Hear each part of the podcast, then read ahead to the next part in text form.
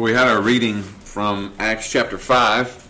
I'm really going, going to concentrate on verses 1 through 11, but I hate to leave all the rest of that out. There's so much there, and it's so important to the context of what's going on. Um, I may just allude a little to that last part, but mostly sections 1 through 11. In fact, uh, to start, get to chapter 5, verse 1, I want to remind you of what happened in chapter 4. Um, the church had been assembled for prayer, and there was this great prayer meeting where the Lord came and shook the place where they were meeting. But you may remember that they were gathered for prayer because they had just suffered a lot of persecution. Peter and John had already been arrested, and um, I, if I remember correctly, even uh, threatened, if not beaten, then to stop speaking in the name of Jesus. That's why in chapter 5 they say, Didn't we tell y'all not to be doing this? But yet you're doing it. And again, there, uh, I think in chapter 4 they said, You decide whether it's right or not that we follow you, but we're going to uh, follow God. And then here they said kind of the same thing. Hey, we got to speak what we've seen and heard. We, we have no choice. Um, and one of the reasons that uh, so many people uh, were just. Um, determined in the last couple years to have church and worship services and to gather was because of what Acts chapter 4 and 5 uh, presents to us the fact that no matter what the authorities around us tell us to do, we have an obligation under God to be obedient and to worship Him and to gather um, in His name and to do what He's commanded us to do. And um, it's uh, I'm going to allude back to some Old Testament in a minute. We already read Leviticus chapter 10, I wanted to do that to just show you this is not something new. Uh, God has dealt with sin seriously since its beginnings in mankind. And we'll talk about that a little more too as we go on. But I want to remind you this about persecution. Um, we look at it and we're scared by it, usually frightened by it. We pray for it every week and pray not for persecution, we pray for those who are persecuted. But one of uh, some of the truths about persecution and what it does to the church when it comes, it brings the church together physically and spiritually. We see that in chapter four. It brought the church together. They prayed because they some of their own had been arrested, and then eventually God brought them back to them, and they came together not only spiritually to pray but also physically. Persecution often clarifies the purposes of God. Here again, it caused the disciples, the apostles, to stand up and say in front of everybody, hey, uh, God's purpose is for His people to gather and to preach the gospel, and we're going to do that. And they even preached the gospel in the temple, in the place that they were commanded not to preach it. They still went and did what they were told by God to do. Persecution often brings about bold and powerful preaching. Hey, once you've been threatened, or, uh, or even some of you have been killed, and you are reminded that the worst anybody, any power in this world can do is to take your uh, temporal life, it doesn't leave much but boldness. Hey, uh, I'm not going to leave here until God takes me or allows me to be taken, so I'm just going to go ahead and preach the truth. And that kind of boldness, it's kind of sad that our churches in uh, in America, especially, have abandoned any kind of bold preaching against sin without being faced with persecution. Um, also, persecution brings about the grace of God manifested in a very visible way. Um, it just causes the people to see how God keeps his promises. Not only that, but ministry was brought to the forefront. Again, we see in Acts chapter 5 that we just read, um, it brought the people together. Chapter 4, it brought them together. And it not only brought them together for bold preaching, but also they continued to teach and make disciples. You see that? And they continue to meet. And then, of course, it highlights a radical sacrifice. Just all the people come together and start doing radical things. And that's why in the end of chapter 4, we see um, people started uh, meeting together and bringing all their proceeds together and selling things they had, bringing it to the apostles' feet, and so that they could distribute it as was needed to the people who were in need. And even one named Barnabas, there at the end of chapter 4, he sells a field that belonged to him and brought all the money and laid it to the apostles' feet for him to distribute as needed. And that's why you get to chapter 5, verse 1, we read about this uh, Ananias and Sapphira who did the same thing that Barnabas did, but they lied about it. And that's the whole point is what they did was and we'll talk about it more in a minute, they it wasn't that they couldn't it wasn't that they uh, brought uh, the amount of money they brought wasn't the issue. The fact was they had lied about what they had sold it for. And we'll talk about that more in a minute. So, two things I want you to be aware of as you leave chapter 4 and come into chapter 5, other than this, these thoughts that I gave you about persecution. It tells us, the Bible does, that great great grace was upon all the church. And then, as I mentioned, this radical sacrifice of Barnabas. He had this piece of land, he sold it and just said, Here, everything I need, everything I took from this, I want you to have. I want people in need to be taken care of.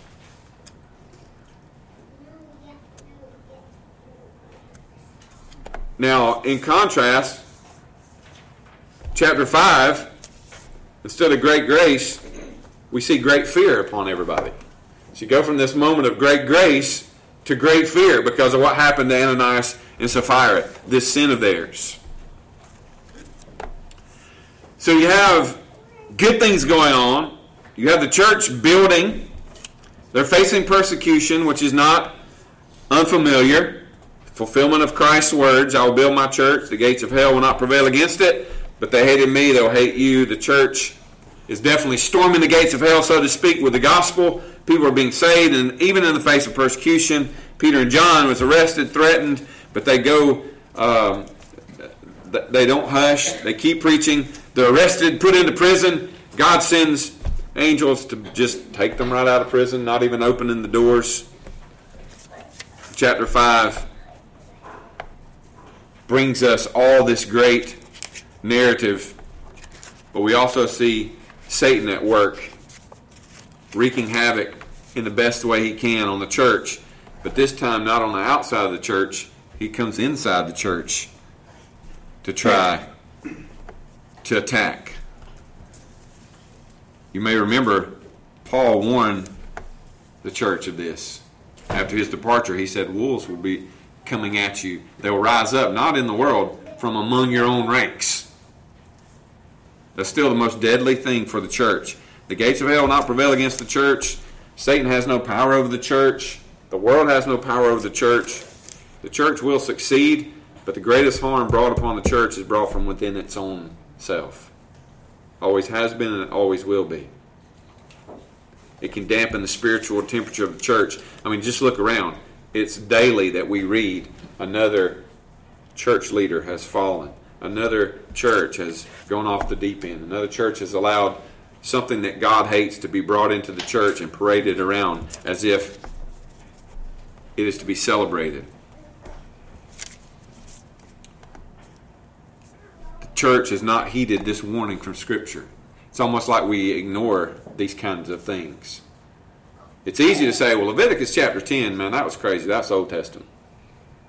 Okay, but Acts chapter 5 was after the resurrection. And these two people dropped dead because of their sin. Now, you say, well, I don't see that happening today. Well, I don't know. Um, if you think sin won't destroy you, just keep living in it and let it keep festering and growing and don't deal with it and don't repent of it and don't bring it to God. It'll kill you one way or another. You may not drop dead instantly, but sin will destroy you. Church just simply hasn't heeded this warning. Church is too busy trying to conform to the world, too little time trying to conform to God's standards. Think we got to get back to uh, what we see in Scripture the preaching of the gospel and the preaching against not the sin of the world, but the sin of the church. And I could stand up here and preach against the sin of the world all day long, and you would all agree with me. Say, yeah, man, that's right. But you notice these people that were persecuting the church were the religious people. We tend to look at this and say, oh, these were the these were the authorities. Yeah, these were the Jewish authorities. These were the religious authorities.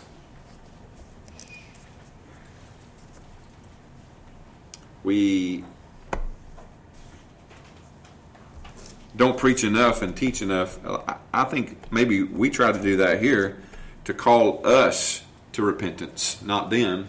I mean, yeah, if, if you're here and you don't know Christ, I'm going to call you before I finish to turn to Christ away from your sin and be saved because you will be lost and you will die in your sin and you will spend eternity in hell. That's the truth.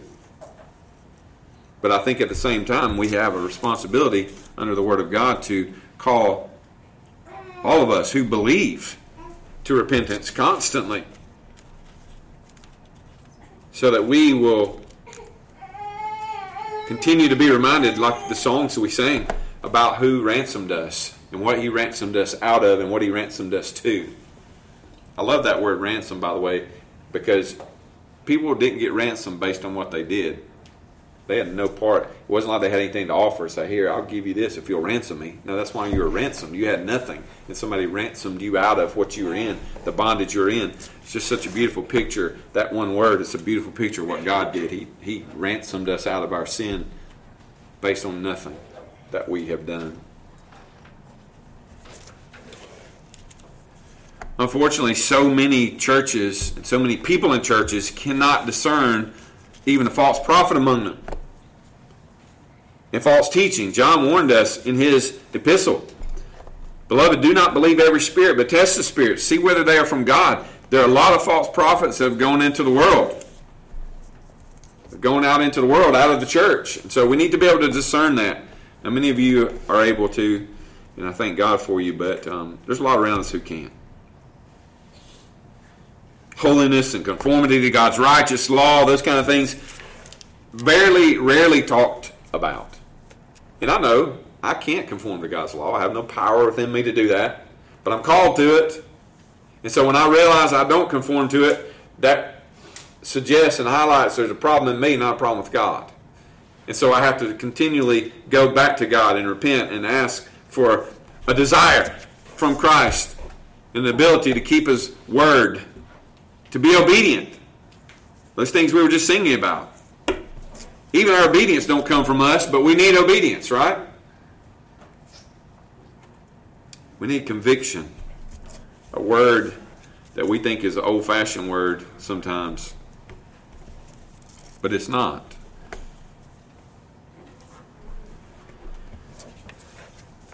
We have to put something in. I know we don't have the ability to, but we can't just sit around and do nothing and expect sin to magically be dealt with. God deals with our sin. But we're called to confess it and repent. And yes, even those things come from God. But if you have none in your life, it's time to be worried. If there's never any confession, com- repentance, sorrow over your sin, that's not a good thing.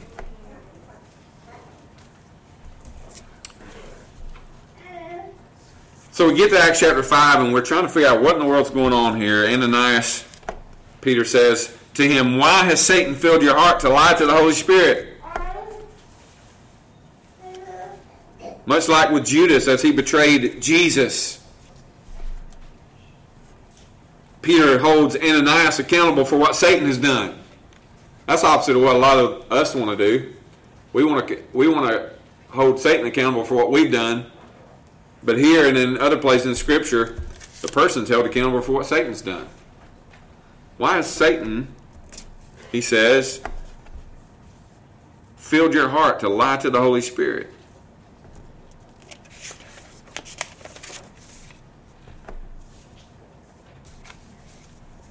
We've been given weapons for warfare against evil. And you remember the weapons of our warfare that destroy strongholds are this. we destroy arguments in every lofty opinion raised against the knowledge of God and take every thought captive to obey Christ. Being ready to punish every disobedience when your obedience is complete. Now, I know I've said this often, but spiritual warfare is a thing of the mind, and you you can't just hear false teaching, listen to false teaching, and not discern that it's false, and you can't not read the Word of God and know the difference in truth and falsehood and expect to have any kind of obedience in your life. It's a mind thing. And so Peter doesn't mind here looking at Ananias and saying, Why did you allow Satan to talk you into lying like this? Why would you lie to the Holy Spirit? And I do believe, I sort of mentioned this, what's going on here. Again, there was nothing wrong with the amount of money that they wanted to give. Because Peter even points that out. Once you sold it, wasn't all that within your power to do with it what you wanted to? So why would you come here basically and say, I sold this land for X amount of money, and here it all is, when the truth is you sold it for X amount of money, kept some, and then pretended like you sold it for the only the amount you brought. I don't know why they did it other than I guess they just wanted to feel like they're a part of this. They wanted to get in on it, but they didn't want to give it all like Barnabas had done.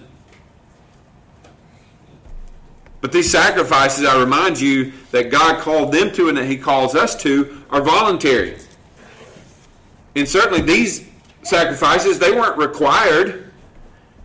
This was not communism, as some people point out. This wasn't uh, all the rich people are, are going to uh, take over and just give the poor people stuff and they'll never have to do anything. This was an effort to try to get the people of God to a place where they could all work and serve. But it's all sacrificial and voluntary.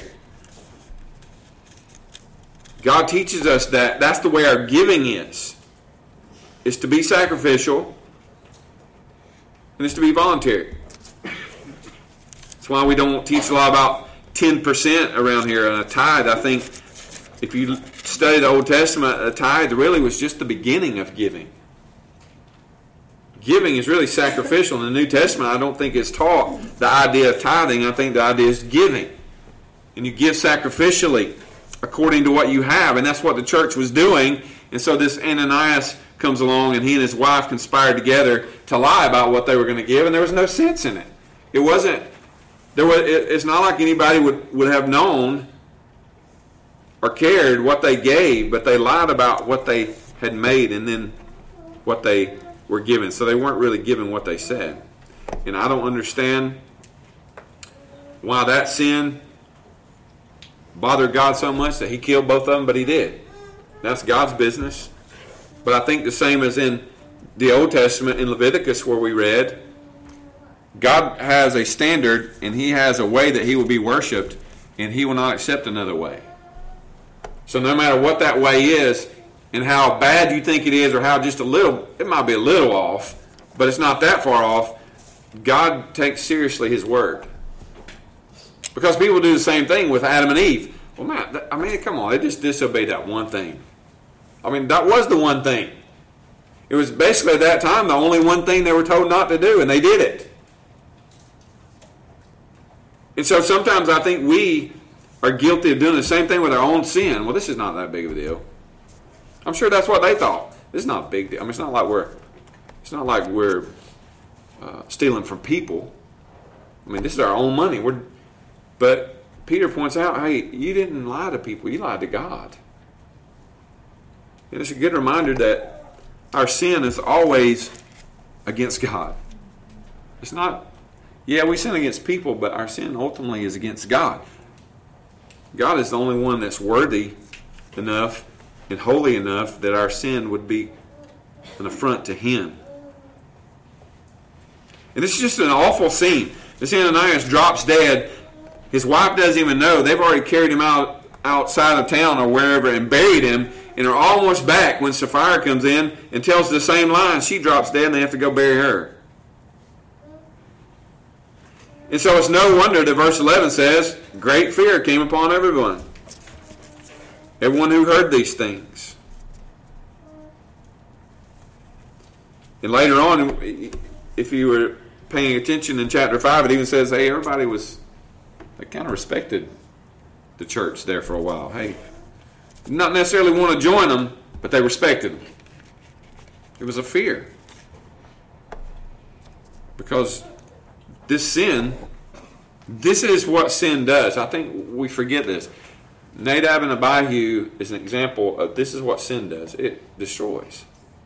This is what sin does. It destroys. And we want to we want to try to you know make everything relative. I mean, really, should they have died for the sin? Well, the truth is, every person that ever makes a sin should die for it. That's the whole purpose that Christ had to come. This is where we mess up by telling people you you are wor- you are worthy of Jesus coming. No, if you'd been worthy, he wouldn't have had to come. All of us are unworthy, so he came. Because even the smallest little bitty tiny sin that we could think of to commit is worthy of death. The wage of sin is death, not the wages of certain sins. The wage of sin is death. And that's what I want you to note and sort of take away from this first is that sin is serious. It's always against God. This, you might say, was the first church discipline case. It's harsh. And again, I don't know what was so serious about this, why God used this to make an example of. But we are told that they kept back part of the proceeds. This phrase or this word that's translated kept back is only used one other time in the New Testament, and it's in Titus 2.10. And there Paul is exhorting the older men of the church to teach the younger men and don't be pilferers. Or in other words, do not keep back that which does not belong to them, especially in money. Now, in the Old Testament, the Greek translation of the Old Testament, in Joshua chapter 7, the same word is used. When Achan took of the accursed things and hid it in his tent. And there we are told in the Greek New Testament of Joshua 7 Achan kept back. He pilfered what was not his. And there you might remember, not only did Achan and his whole family get killed by God, but all of Israel suffered because of this one sin. So God did kill Achan and his whole family in order to rid the camp of sin and cleanse the camp. And there again, he does in the New Testament, in Acts chapter 5, to remind us of the seriousness of sin. And the seriousness of sin if it's not dealt with in the church. If Ananias and Sapphira were left there, hey, y'all, y'all don't need to do this again. Well, where would that go from there? How much more sin would that cause to be brought into the church? And it's just a picture of what happens when we don't deal with our sin. Which is why, as I mentioned earlier, we ought to preach this way and call people to repentance and confession because the best thing for all of us is for all of us individually to deal with our sin before God so that it doesn't become a problem for all of us. And that's me included. Your, your elders' sin on can infiltrate and bother all of it. It can destroy the whole thing. It's not only a picture of individually what it can do to us. That old way of describing sin take you further than you want to go, keep you longer than you want to stay. I don't remember the rest of it. Cost you more than you want to pay. All those things. It, it, can do that not just for you and you and you and me, but it can eventually do it for it, it'll it'll. It's like cancer. And in fact, the Bible describes it sometimes that way. It just grows and it becomes it festers and becomes a problem all around us, and then it gives you a bad testimony anyway to the world, which we don't want to do and we're commanded not to do. Which is what's so interesting to me when it we read in Acts chapter 5, God killed these two people like this, and great fear come upon the people. And it doesn't say they just said, man, I, don't go around that place. It said they respected them. They respected that, hey, this God that they serve is pretty serious. And I think that's why the Bible says not many of them desired, uh, I can't remember how the King James said it, something like that. Not many dared join them because they realize this is a serious thing. And you know, it's one of the reasons we, we try to make such an effort when we take new members here to let you know that this is a serious thing. This is not just, hey, we're just up here to see how many people we can get in a building and, and make a good name for ourselves so people think, man, that must be a cool place to be. A lot of people up there. No, we want, you know, this is a serious thing. This is the church of the living God. This is the God who has killed people because of sin.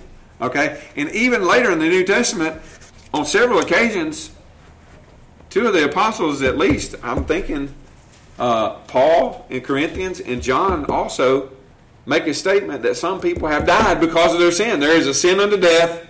And Paul says in the church of Corinth, some of you have sinned so much in the area of the Lord's Supper that you've even sinned till you dead, till they're dead. And I know we don't like to think about that, but that's what the Bible teaches us that sin is serious. It's very serious. Now, if we have to administer church discipline, obviously, this is not the route we take anymore. God has commanded us what to do. It does include killing people. And besides, we don't know exactly how this happened. Was it through the power of the apostle that simply this death came? Was it just God did it and even the apostle was standing back going, wow, they just died right there? We don't know. But I think it is for us to remember that we need to deal with it swiftly, not only individually but corporately, if it can be dealt with individually. And that's always the hope in church discipline, by the way, is that people that need to repent of some public known sin will repent so it doesn't have to become an issue for everybody.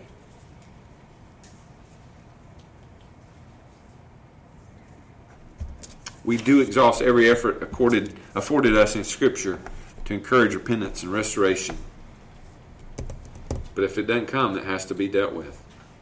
We see that in the Scriptures too. In the New Testament, we see Paul instructing a church, for example, to turn a man out because he wouldn't repent. Get him out of your fellowship. Because we don't want to put forth the image or the idea that we're okay with sin. Because all of us know we sin, and we know at times we sin, and we wish we didn't, and sometimes we sin, and as the Bible says, even sin's good for an hour. We some even enjoy our sin, and then we realize we, because of the Spirit, we repent of it and we want to be away from it because we ought to hate it. Spurgeon painted a picture of sin this way: If I had a brother who had been murdered what would you think of me if I daily consorted with the assassin who drove the dagger into my brother's heart? Surely I too must be an accomplice in the crime. Well, sin murdered Christ. Will you be a friend to it? Sin pierced the heart of the incarnate God. Can you love it? Certainly the answer is no. We shouldn't love it. We should hate it. We have to hate it, deal with it, because it's against God, and we have to deal with it in order to stop the spread of more sin and to maintain the purity of the church, which is the second point I want to draw from this passage the zealousness for the purity of the church. What do I mean by purity? Well, somebody defined the purity of the church this way its degree or freedom from wrong doctrine and conduct, and its degree of conformity to God's revealed will for the church. So, the purity of the church is its degree of freedom from wrong doctrine and conduct, and its degree of conformity to God's revealed will for the church. And so the natural question would be, what is God's revealed will for the church? Well, there's a lot of places to find that. 1 Timothy 3.15 tells us that the church is the pillar and ground of truth. So our doctrine has to be truth and built on truth. Romans 14 and 17 says the kingdom of God is not meant uh, is not meat and drink, but righteousness and peace and joy in the Holy Ghost. So our conduct is to be consistent with truth. We know that Jesus said to the church, Go and make disciples, teach them everything I've taught you. The will of God for the church is that it be the pillar and ground of truth, and that we do teach correct doctrine, and that we do make disciples, and that we love purity and hate sin. And yes, we fail at it, we stink at it because of our nature. But again, I believe that's the part of working out your salvation with fear and trembling. You constantly go to God, Lord, to, right now I'm not hating my sin. I don't understand that. I need hatred for my sin. I need repentance for my sin. I need you to work this out. And again, I say, if you can sin and sin and sin and it does not bother you and your conscience is clear, that's not a good thing. You should not be able to do that as a child of God. It ought to bother you. And if it doesn't, again, Make your calling and election sure. I don't want you to doubt your salvation. I don't want you to doubt God, but I don't think that's what uh, making your election sure does. It just continues to strengthen your faith in Christ. Because you're reminded, okay, I can't do this, obviously, because all I do is sin. So if Christ died for my sin, then my sin has been dealt with, and God is offering me forgiveness in Christ. He's not offering it, He has made it mine. He's given it to me. And so if I have forgiveness and I have redemption and I've been purchased out of it, then as Paul points out at one point, then why do I keep living as though I'm in bondage? God, get me out of this bondage. Give me a desire from your grace and because of Christ to live accordingly. Because I can't do it on my own. And then we'll give him the glory for it all because we know it belongs to him. Lastly, a zealousness for the holiness of God. We ought to proclaim and guard the holiness of God. Often the scriptures call us to that. We can't make God famous, but we can proclaim His holiness. And we can guard against those who don't. Christ died for the church and gave himself for it that he might sanctify and cleanse it with the washing of water by the word, that he might present it to himself a glorious church, not having spot or wrinkle or any such thing, but that it should be holy and without blemish. Yes, personal holiness is important, but ultimately, the, we only would care about personal holiness if we care about God's holiness. The true church will be properly adorned for her bridegroom. So, through the preaching and teaching of the Word of God, we are told God washes and sanctifies and cleanses His church. As the Word is taught, sin is revealed and repentance will come. Because we are told we are a chosen generation, a royal priesthood, a holy nation, His own special people, that you might proclaim the praises of Him who called you out of darkness into His marvelous light. This is why we can't afford to be an entertainment oriented church or a church that practices some kind of easy believism or shallow doctrine or that does not preach against sin. Because we have to be about the Father's business. We are the ground and pillar of truth. Listen, there's no political party that's going to be the ground and pillar of truth. It's up to the church. We're to be living pure lives. We're to be teaching pure doctrine. We're to be singing pure songs.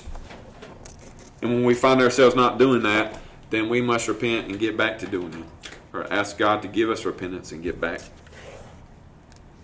The degree of freedom from wrong doctrine and conduct, and the degree of conformity to God's revealed will for His church.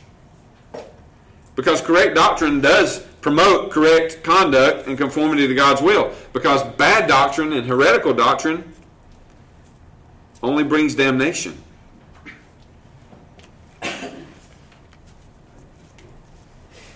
So, the next time you read this story, I hope you'll be reminded of these truths.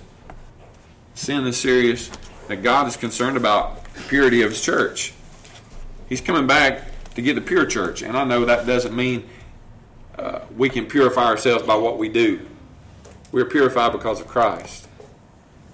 But there's got to be uh, there's got to be some place in your life where God is demonstrating Himself. The Spirit within you is conforming you to His will. There's got to be some. Hey, this is what I used to do because I was dead, but now I've been resurrected to new life, and this is what I do. Don't do it perfectly. Some days I don't want to do it, but there is some there is some what I was and what I am. I mean, at its most simple level, the salvation of the Lord has to be a testimony of what I was and what I am. At least. God help us to just desire at least and run after the holiness of God. And in the process, um, He'll give us a love for His Word and good doctrine and a hatred of sin. Let's pray. Father, we love you. We do thank you for your word. And God, we ask for help in all this because it's not like we can just say it and start doing it. It's not like making a New Year's resolution. This is so important and bigger than that. And we need your grace and mercy. And your mercy and grace so much bigger than our sin. And we praise you for that. And so we ask for a desire to leave our sin behind and abstain from it and hate it enough to turn from it, to turn to you. God, we know that all comes from you. So we trust you to give us that by your Spirit, that you would help us to be transformed and not conform to the world, but be transformed by the renewing of our minds, that we might know what your will is, because it's clear in the Scripture. And so I pray that you would help us to live that way, and God correct us when we don't. And thank you for these examples we have of how serious you take sin. You, you, taking it so serious that you became like us, that you might take away our sin, took our place, and we praise you for that. We exalt your name today. In Jesus we pray. Amen.